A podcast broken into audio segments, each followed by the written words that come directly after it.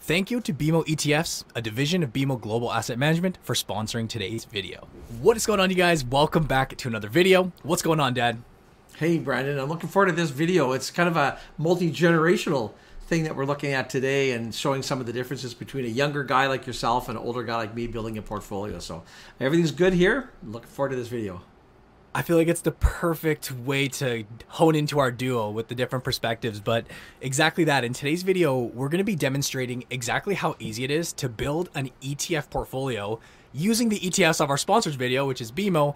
But we're going to be doing two different scenarios. So one for I'm a millennial, but let's just call it millennial Gen Zs, like a younger folk, and then yeah. one for the older folk, you know, the the retirees, uh, whatever you would call yourself. But uh, I think that's kind of the idea today that's kind of the idea. So looking forward to it. Yeah.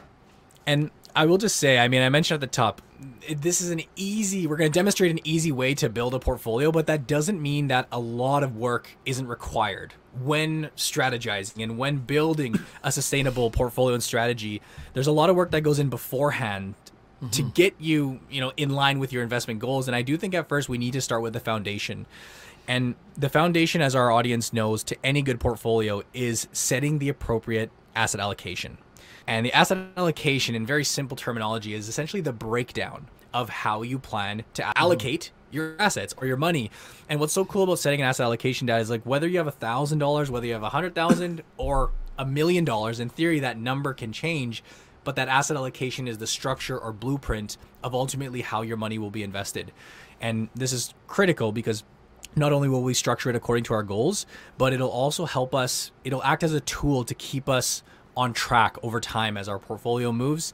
Um, we can ensure that we stay balanced. I think that's one of the most critical things is that it'll it'll give us that it's that like you, you use the term blueprint, but it's like a roadmap, right? And so if you find right. yourself going off of a path, you can you can get back on. Absolutely. And I think what this video will demonstrate is, you know, building a portfolio of ETFs will differ between you and I, whether that's more growth focused, more income focused, you know, safer, more aggressive. Uh, mm. The objectives are vastly different. And I'm sure we will have some overlap. But um, yeah, why don't we get into that? What are some of the key considerations that we need to think about when structuring a portfolio? Well, I, will just chime in, Brandon. And it, anytime you're building a portfolio, you have to look at what the tools are that you're going to use to build it, right? So what the building blocks are.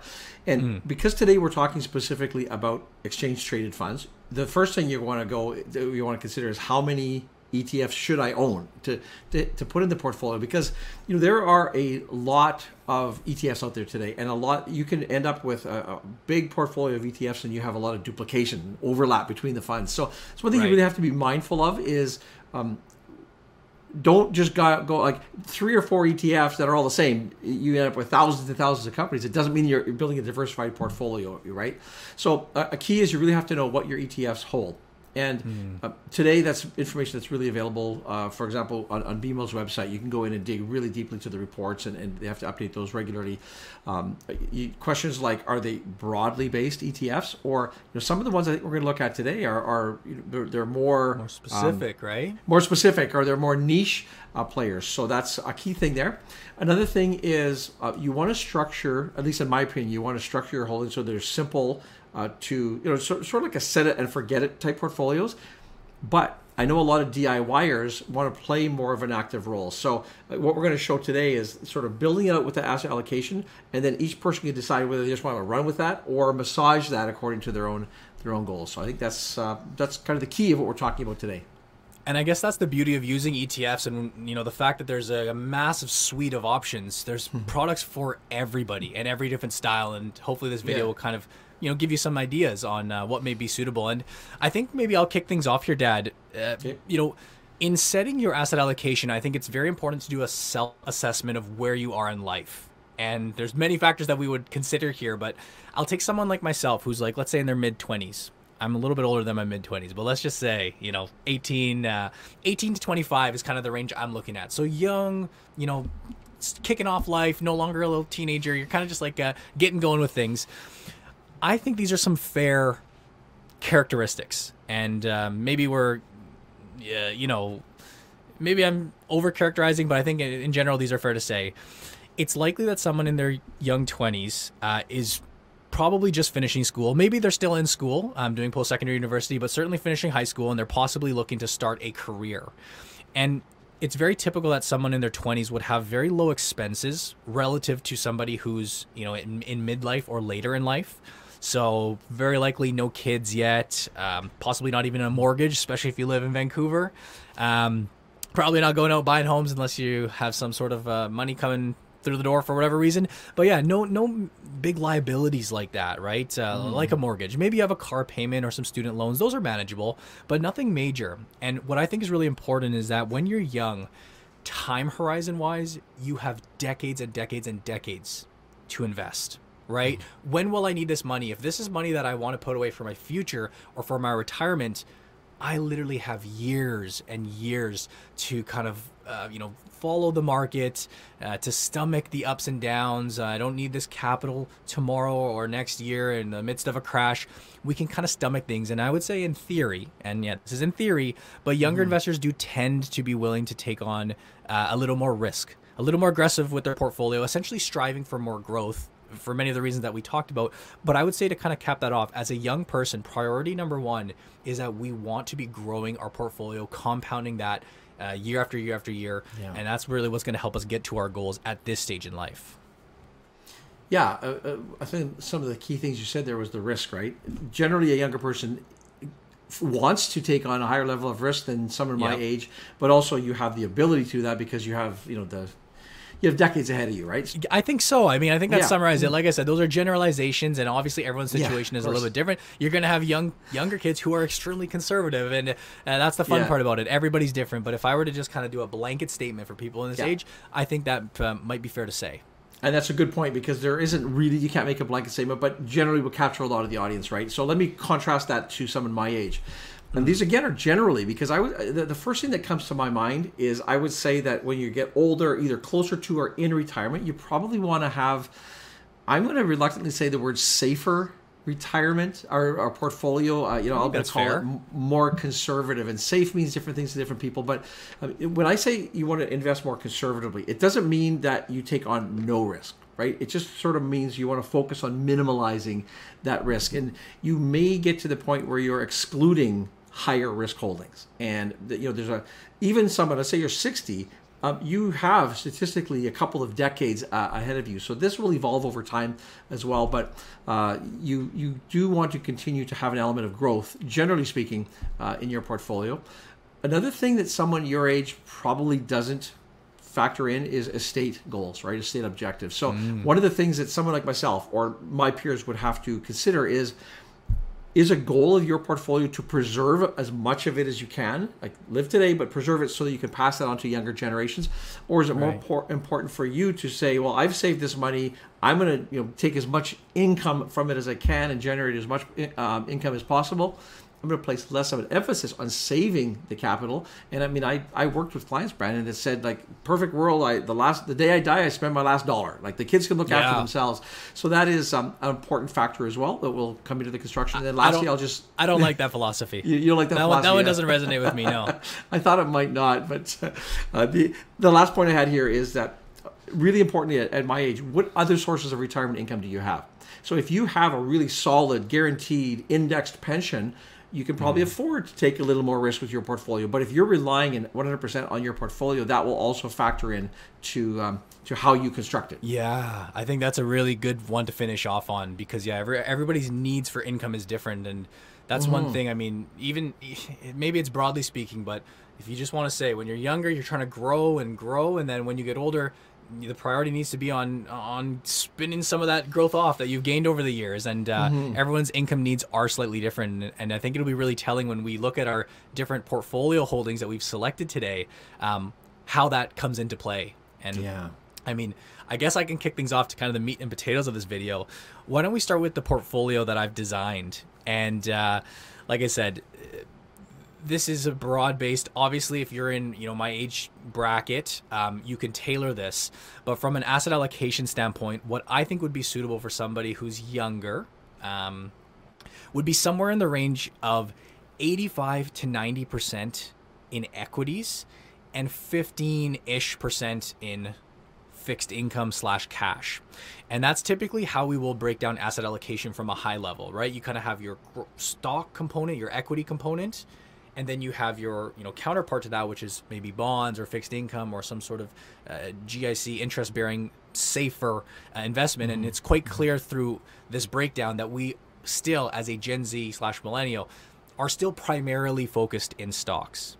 And just to you know I, I know the math i think i said like 85 90% and then 15% i know that's a little i'm giving rough numbers here but um, i'm going to run for this example with an 85% equity target and a 15% fixed income target okay so using the bmo suite of etfs the mock portfolio that i designed looks a little something like this I want to break this exposure down within the equity component to a US fund or one that gives me broad exposure to America. Canadian exposure would be next. And because we are younger, and for the reasons we talked about, maybe willing to take on a little more uh, risk um, mm-hmm. in our accounts, I would like to allocate some money to a the international markets and as well the emerging markets and those are kind of you know you could mix those up. They are actually slightly different as we will take a look. Uh, there's a lot of overlap within those but um, that would kind of make up the equity component. Those are the the building blocks if you will of what i think the equities should own on the fixed income side, again, we'll just allocate 15% to a simple bond fund. That's kind of what I'm thinking today. With this mock portfolio, I'm allocating 45% to the US market using a US fund. The one that I'm using is ticker ZSP and this is one of the most popular in fact i think the most popular bmo fund out there on the market. This is of course a fund that's going to track the performance of the s&p 500 the 500 largest companies in america. This is uh, what i believe to be would be the core of my portfolio and i do want it representing a large chunk. I'll talk about why in a second Following that, roughly 25% of the account I would be allocating to the Canadian market. And this is kind of a counterpart fund. I think these do complement each other really well. You know, you pretty much capture the North American market with an S&P 500 fund and then a Canadian fund what I'm looking at here in particular is the fund ZCN.TO. And this is a fund that simply tracks the TSX. So the TSX Toronto Stock Market Index, some of the largest companies that you're going to know and love here in the Canadian market are big banks, ener- energy companies, telecoms, you name it. Between these two funds, we're going to have an array of the largest North American equities um, under our portfolio. And I think that's a great starting point. And just to touch on that briefly, why I allocate 25% only to Canada. You know, it's not because I hate Canada. Um, I, I, know a lot of Canadians love to invest in, in Canada, but up on the screen, I'll just share with you some fascinating stats.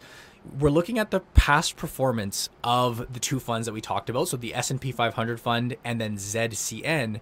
And what we noticed just looking in, let's say over the past five years, so we can look at a more relative uh, period, not since inception because funds do start at different times, but just over the past five years, the American market, the S&P has outperformed the TSX and historically the US market tends to be the better performer. Now, obviously there's going to be periods of times where that's not the case and it's, you know, goes uh, the other way. And of course, this is past performance, so this doesn't mean this is what we can expect, but just in general, the American market is a larger market. It's more diverse. Uh, you think of the biggest companies in the world, Dad, they're coming out of uh, America, um, more so than Canada, just to be completely fair. And that's mm. why I do think it should be a bigger part of the core of my portfolio. Um, that's kind of why I've set that as such. Moving on with that core aspect aside, I'd like to allocate about 7.5 7.5% to an international ETF. We've already ticked off North America. We're very diversified there with those two funds alone. Mm-hmm. But then we can look internationally, look abroad with a fund such as ZEA.TO. And this is the BMO MSCI EFI or EAF E index.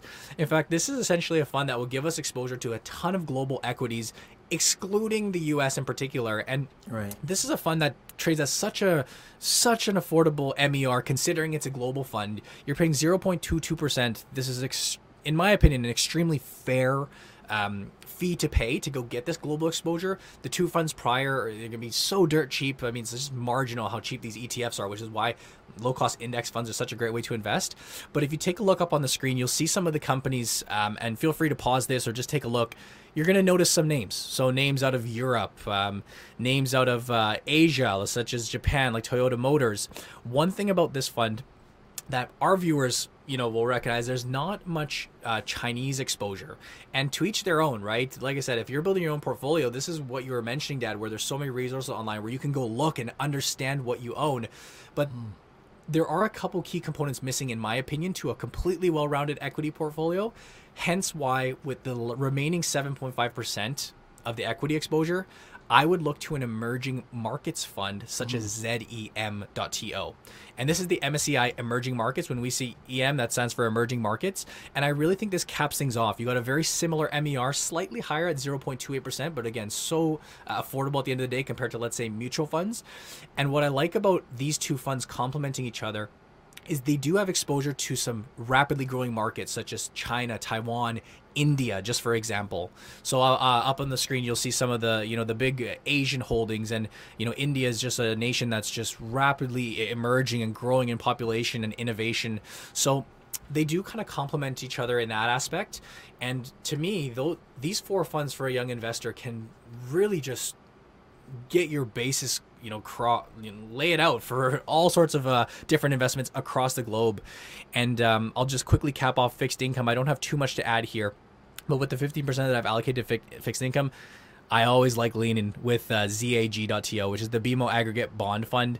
It's essentially just a basket of investment grade bonds. You're going to have corporate, federal, uh, you know, uh, bonds. You're going to have corporate, uh, federal, provincial, just a big mishmash of all sorts of bonds. You can just keep it really simple and uh, let them do all the heavy lifting with the bond selections, but they're all different types of terms. And this one, again, is extremely cheap as well 0.09%. It's yielding 3.57%, uh, which is pretty solid for a bond fund, at least what I'm used to uh, from over the past few years of being an investor. Um, starting to creep up, obviously, as rates have come up. But uh, that, in my opinion, would be kind of what I'd like to structure as our mock portfolio for today's uh, exercise. And one thing I'll say is, you know, maybe some younger investors, like you're 18, you don't really want to have the fixed income. Mm-hmm. Um, that's understandable. And I think I say fixed income, cash, that can vary, right? You can kind of wiggle back and forth, and maybe it's more so keeping 10% cash in the portfolio. Um, it, it's preferential, but uh, that would be my breakdown. I'm actually really excited to hear yours, Dad. Well, um, yeah. Interestingly, I think Brandon. Uh, first of all, there's going to be a couple of overlaps in the funds that we're using, which makes sense to me because we're not trying to reinvent the wheel here. There's there's that core of your portfolio uh, that we believe you should have, but then a little bit differences, for example, in the percentages. But I'll just sort of get into my thoughts on someone who's, say, for example, a little bit older. I don't know, maybe 45, 50 plus. Let's call it right, close to um, or in retirement, and perhaps surprisingly um, I'm not.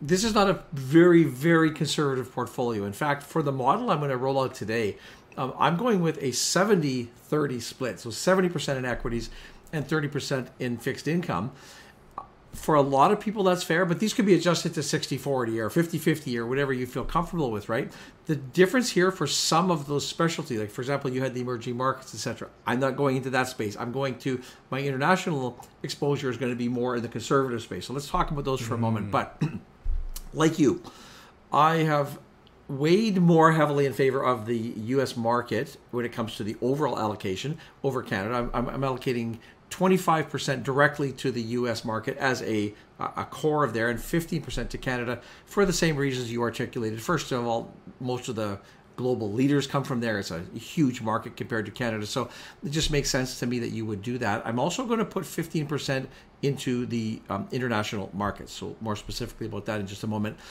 I have allocated uh, 5% of the portfolio for a, I'm calling it a specialty fund or a focused fund and this would be sort of more something that a, an investor might change around a little bit. And I'm going to use um, the, well, I'll show you in just a moment here what I'm going to use for today, uh, but it can be shifted around. 10% of the fund going into a higher yield fund, so a fund mm. with a mm. covered call overlay to generate the extra yield, which someone like myself might need, um, and 30% a higher number to fixed income. Unlike you, I'm going to split that between two different funds I think complement each other. So, um, like you say, regardless of what numbers you're looking at, because not every 60 year old has the same amount of money, but you should be able to. Um, you should be able to, especially lo- looking in in B- BMO's suite of ETF products, there'd be no no problem uh, choosing funds uh, to fit the needs here. So I'm going to look to uh, strike a balance uh, with a strong core portfolio and then some flexibility for those investors uh, who would like to manage a little bit more themselves as well. So I'm going to look at seven ETFs overall,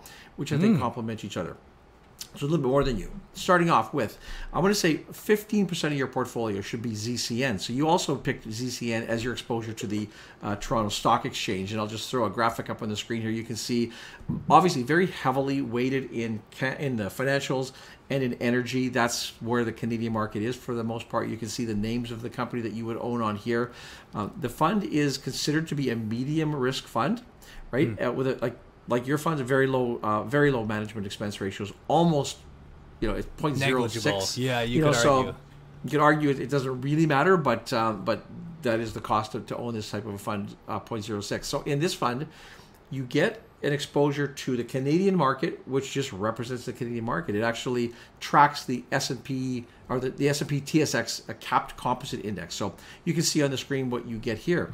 Now to complement this, um, I picked uh, ZUE, which is another BMO fund. Now, this is a sister fund to ZSP, uh, which is a non hedged version. This is hedged. Now, this is something that you can choose to hedge your, your dollars, not hedge your dollars. Um, I'm of the opinion that over time, unless you're actively watching the currency, the fluctuation, and changing it, it's going to net out for the most part. But this is the hedged um, dollars, the, the hedge fund. It's the S and P 500, like you had, and again, you can see on here where um, what you're owning. Large companies. If you look down sort of the left side here, you're going to recognize pretty much all of these companies. The portfolio allocation, the construction though, is different, much more tech uh, uh, weighted here, healthcare weighted, which is I think it complements the Canadian um, mm-hmm. fund as well. Again, medium risk and a 0.09% management fee on this. There is a small fee that you pay for that hedging, uh, you know, capacity there. Now, for my global exposure here, I've picked STPL, which is the BMO Global Consumer Staples Index. And this tracks the Russell Developed Large Cap Consumer Staples Capped Index. And again, this is hedged to the Canadian dollar as well. Now, this I find uh, to be uh, serving a lot of purposes. First of all, when we look at sort of the makeup of the portfolio, it's up just over half in the US, but then we see, again, broad exposure to the rest of the world. The sector allocation is all stuff that you're going to need whether we're in a recessionary time whether you're not in a recessionary time. So when we look at the names procter & gamble nestle pepsico coca-cola etc these are all products that people use around the world pretty much all the time whether there is uh, you know a recession whether the markets are good or not. And that's one of the things i'm looking for as a more mature investor is that stability.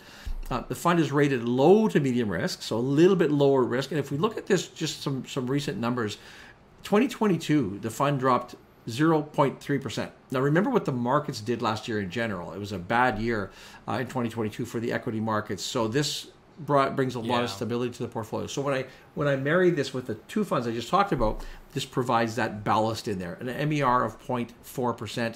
Um, so I think that's um, a reasonable cost for this global exposure the specialty fund that I want to allocate five percent to. This is this can be fluid if you work at if you let's say you for example you want to get into, uh, exposure to a certain sector, a certain industry that isn't covered to the extent you'd want in the other funds.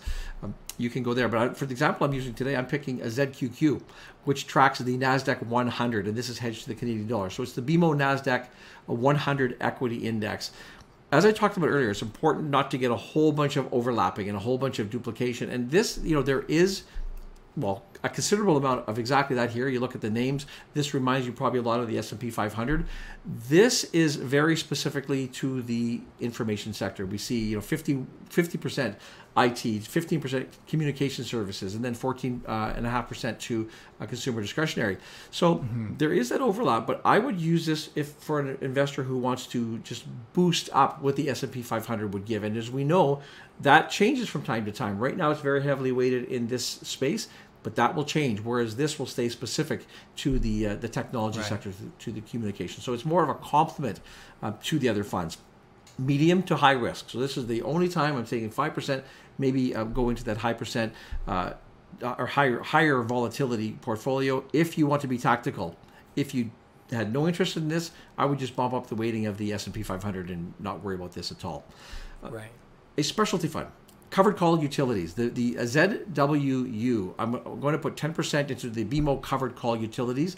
This is kind of me the best of both worlds, where you have a sector, a space that I like. You have the consistency of the utility sector, which typically you know isn't exciting. You're not going to get you know 100% returns in a year like you will in the tech space.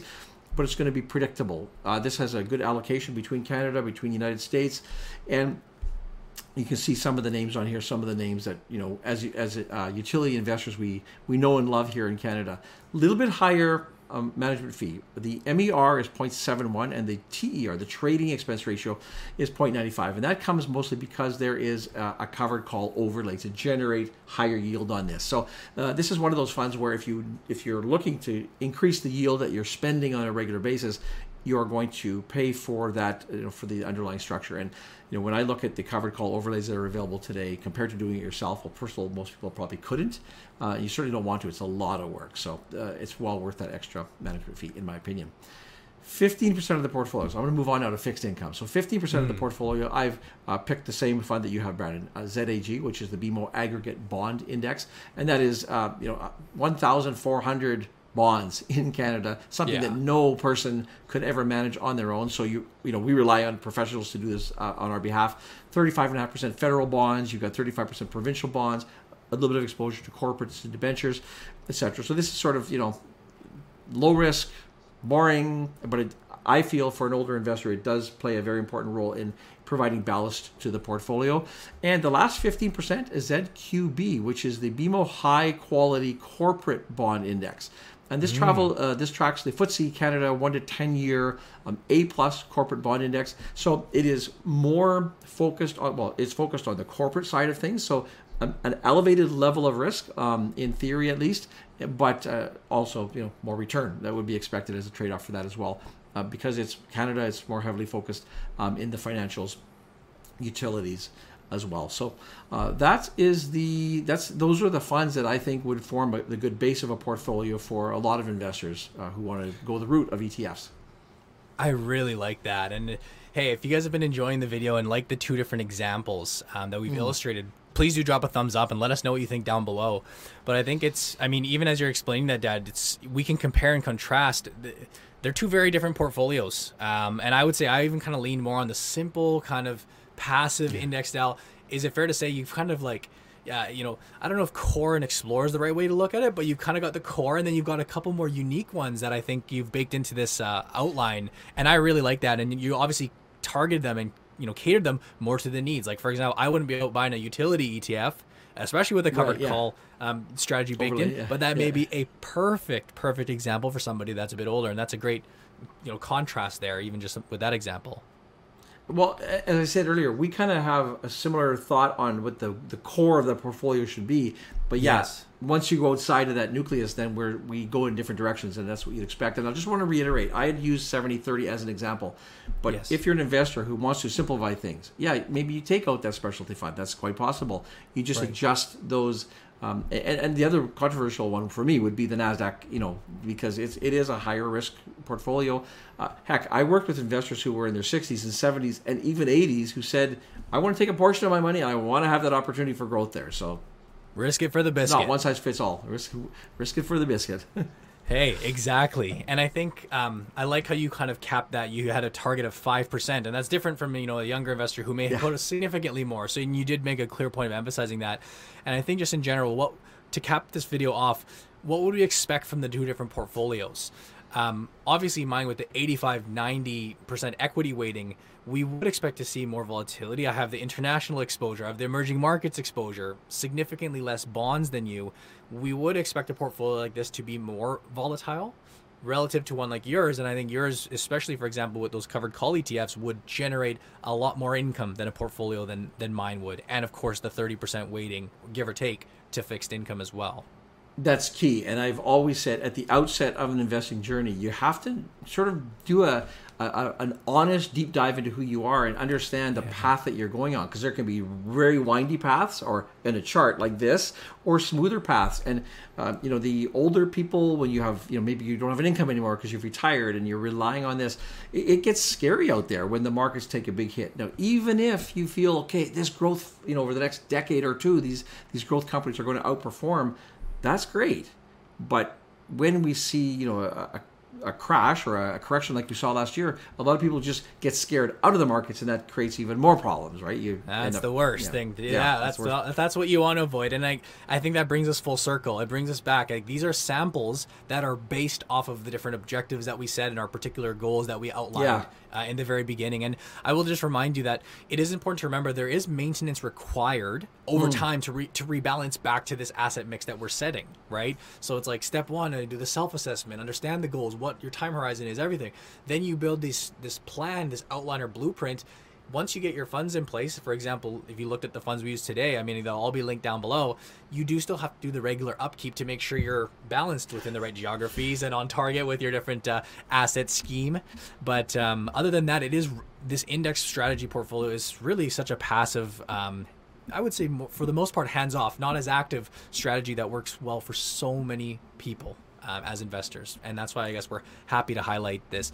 I will just say Yeah. one thing too that pops to mind. I mean, if you're not even interested in taking it this far, and you know, essentially DIYing your own breakdowns.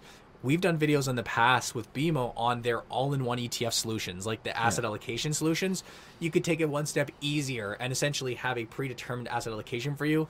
There's so many layers to to the options out there, and to me, Dad, that's the fun part about DIY investing is you could take it so many different ways. And um, I mean, I want to thank our sponsor BMO. They have just the most comprehensive suite of ETFs to choose from. There's so many low cost choices.